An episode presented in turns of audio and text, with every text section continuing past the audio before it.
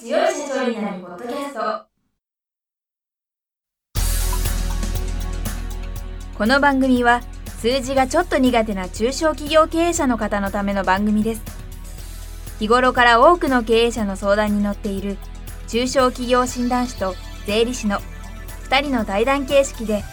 中小企業の現場の目線から専門知識を分かりやすく解説します。会社経営に数字を上手に活用していただくために会計税金融資などをテーマにお伝えしていきます。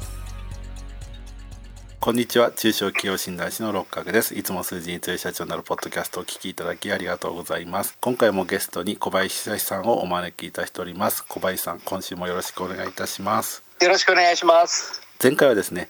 小林さんが社長を引き継いで1億5000万円の赤字を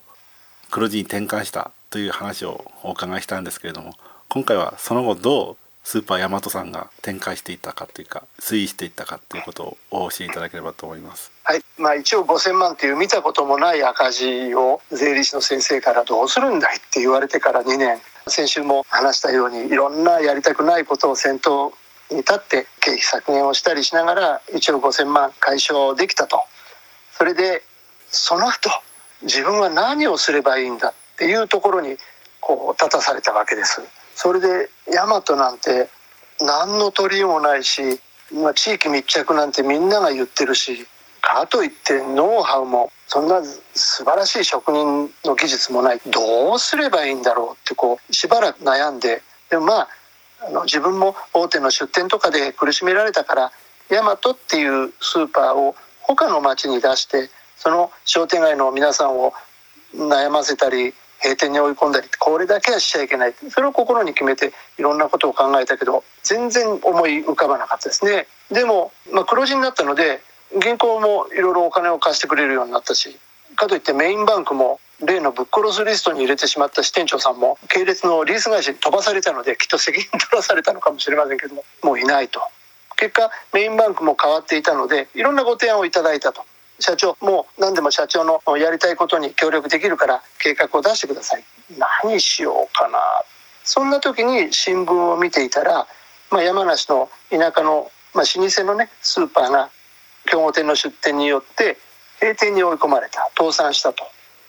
その記事を見た時にああこれは大和のことだったのかもしれないな。大和はなんとかみんなの協力で生き延びたけれどもここのスーパーのおじさんは与えられなかったんだな。困ってるお客さんもいるな。よしこのスーパーは俺がやろう。とこうひらめいてすぐさまそのスーパーを訪ねて話をつけて従業員さんも継続雇用。重機備品もそのまま動産で買わせていただいてオープンにこぎつけました。そうしたら周りの高齢者を中心に喜んでいただいて従業員さんとの再会をして泣いてるおばあちゃんたちもいてあちょっと自分いいことしたのかななんて思いました。結果そうだ。自分は大手の側じゃなくて地域を守る代表にいたい。こっちのチームにいたい。地域の代表になりたい。大和を生かしてくれたのは問屋さんとか協力してくれた従業員もあるけど何しろ地域のお客さん中高年の女性のおばあちゃんたちが大和を生き残らせてくれたんだっていうことを感じたのでまあ口ばっかだけど恩返しのつもりで経営しようってこう決めました。だから大和は最盛期16店舗それで年商も64億5億従業員も300名以上いたんですけれどもその16店舗のうちなんと12店舗が居抜き出店のスーパーでした。他の大手にやられてしまって潰れてしまったスーパーを大和の看板に塗り替えて再開した店がうちのメインの事業になりました。徹底的に地域目指そう。それしかできないもんそして大和は地域密着から地域土着っていう風なネーミングに変わっていきました。小林さんとすると今地域土着っていう言葉を使ったんですけれども私もこれですね 中小企業診断士的にはすごいいいことだなって思うんですけども実はこれやはりリスクも大きい部分がありますよね。よく居抜きの出店をした時に言われましたスーパーやってダメなところへ業種転換をせずにスーパーやったってダメじゃないかもちろん自分も分かってましたけれどもこの負けん気の性格で大きいもの強いものにそれまで頑張ってきた地域の商店がいとも簡単に閉鎖に追い込まれる。これはねなんか許せなかったですよね。だから昆虫しようと思ってそこをあえて大和の看板に塗り替えて従業員さんも一緒のメンバーでファイティングポーズ取りました。その度に競合他社からはせっかく潰したのにヤマトが出てきやがってってよく言われましたけどこっちも負けず嫌いなので「いやあなたが潰したからこっちが出店したんだ。あんたたちは大きいんだから横綱相撲を取りなさいよ。こんな小さい店潰さないで生かさず殺さずって言葉があるでしょ。あなたたちが息の根を止めたからヤマトが出てったんだ。そういうふうに言ってました。まあこれは私も敵は多いはずですよね。それでは地域土着経営なんですけれどもその他にどういったことをなさったんでしょうか？はい。赤字解消して多少自分のやりたいことができるって言った時に始めたのが、まあ、居抜きの出店をしようっていうことでした。その後は地域の人たちがいろんなアイデアを持ち込んでくるようになってまず始めたのが生ゴミの処理機っていうのを入れましたね。まあ、コンポストみたいなもんなんですけどもこれはお客様の家庭で出た生ゴミを大和の店先にある処理機に入れてもらうと。そしてそれを肥料にして野菜を作って大和の店先で売る。ゴミを捨てていただいたお客さんには1回5円ずつのポイントをプレゼントする。ゴミ捨てっていうのは本来あの主婦にとってはちょっと面倒くさい作業なんだけれどもそれをいわゆるよく言えばお立ちみたいなもんですよね。プレゼントをあげることによって大和で捨ててもらってついでに買い物しててもらうと、まあ、そんなことを真似事のように始めました。それはこれですごく評判になって全国ニュースにも取り上げられて見学だけでも100件以上私対応しましたけれども真似をして導入したスーパーや自治体も増えましたね。そして、まあ、うちはゴミを土にしてるんだから地域密着じゃなくて地域土着だっていうネーミングにもつながったんですけどもそれで環境にちょっと理解のあるスーパーだなっていうふうに火がつきました。あとはその流れで今でこそ全国でレジ袋を有料にして減らそうっていうことになってますけども大和はもう10年前から全県で県の指導によって私が温度取れと言われてレジ袋はもう10年以上前から山梨県全県で有料になっています。でも私はレジ袋を利益の中の経費からお客さんに配っていたのに5円でも 10, 10円でもこうお金を取って減らそうっていう考え方が気に入らなかったのでレジ袋有料化を牽引しましたけれどもヤマトの各レジにはうちは2円原価の2円で売ったんですけどその各レジのところに1円玉をなみなみ入れたカップを置いといてお客さんその1円玉を2枚つまんで買ってくれと。だからヤマトのレジ袋有料化は実質無料だと。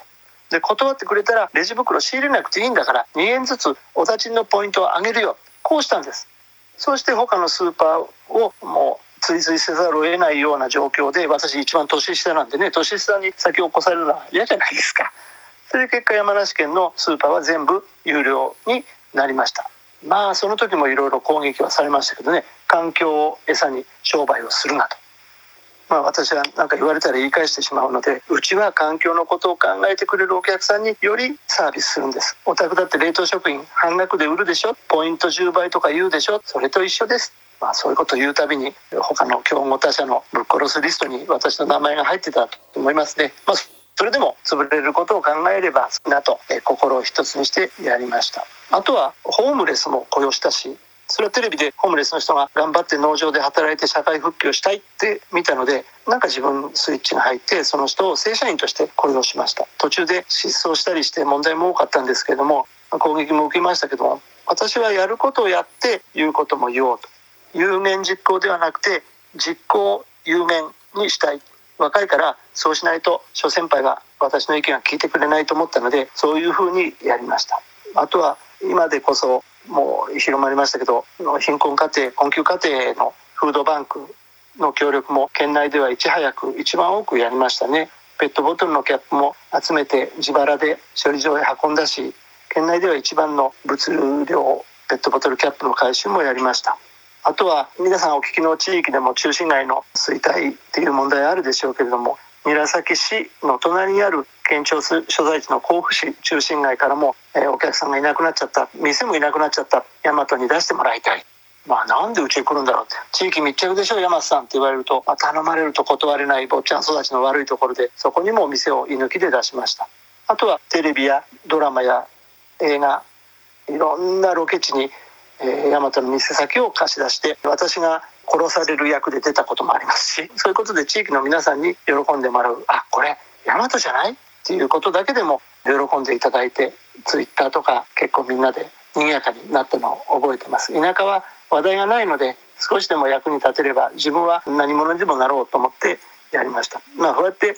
きれい事で地域密着地域土着だお前のやってることはきれい事だって諸先輩にいつも言われましたけども。だってきれい事で生き残れなくてどうするんですか？っていつもこう歯向かってました。絶対お客さん来てくれるんだと。そう信じてやってました、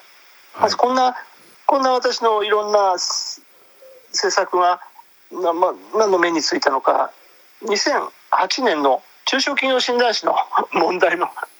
事例問題に採用されるっていう事件がありましてその時も結構どういう経緯で取り上げられたんですか？私は全然知らなかったので後で聞いてびっくりしましたけどなんで大和はこういう経営方針を取るんだっていう問題だったそうです。私も解いてみましたけど模範解答とは全く違ったので 私は中小企業診断士にはなれなかったはずです。いえそんなことないと思うんですけれど。でも小林さんのような方針で経営してる会社って少ないと思うのでやはり診断士から見たらお手本にしたいなっていうふうには思うと思いますね。小林さんの話聞いてて実行有限ということをお話したんですけども実行有限ですよね。行動が伴うって本当に大切だなって思いました。なんかじっくり考えて動け。何もしないのも行動の一つだ、まあ、よく本で読むんですけど私はももともとおさっさでまず動いてしまうタイプだったんでしょうね。結果皆さんに忘れていただいてはいけないことはこういう私のこういう性格でやってきた会社が最終的には倒産するっていう事実を忘れないでいただきたい。これは一つの負けパターンの経緯でもあるってことをぜひ頭の隅っこへ残していただいた上で私の話を聞いていただきたいと思います。はいということで今回も時間になりましたのでこの続きはまた来週お聞かせいただきたいと思います。小林さん今週もありがとうございました。どうもありがとうございました今回の対談はいかがでしたでしょうか？この番組では公開質問を募集中です。2人のキャスターに回答してほしいという質問はこの番組の配信ブログの専用フォームで受付しています。ぜひお寄せください。またご意見ご感想も同様に専用フォームでお受けしております。配信ブログは検索エンジンで数字に強い社長と検索し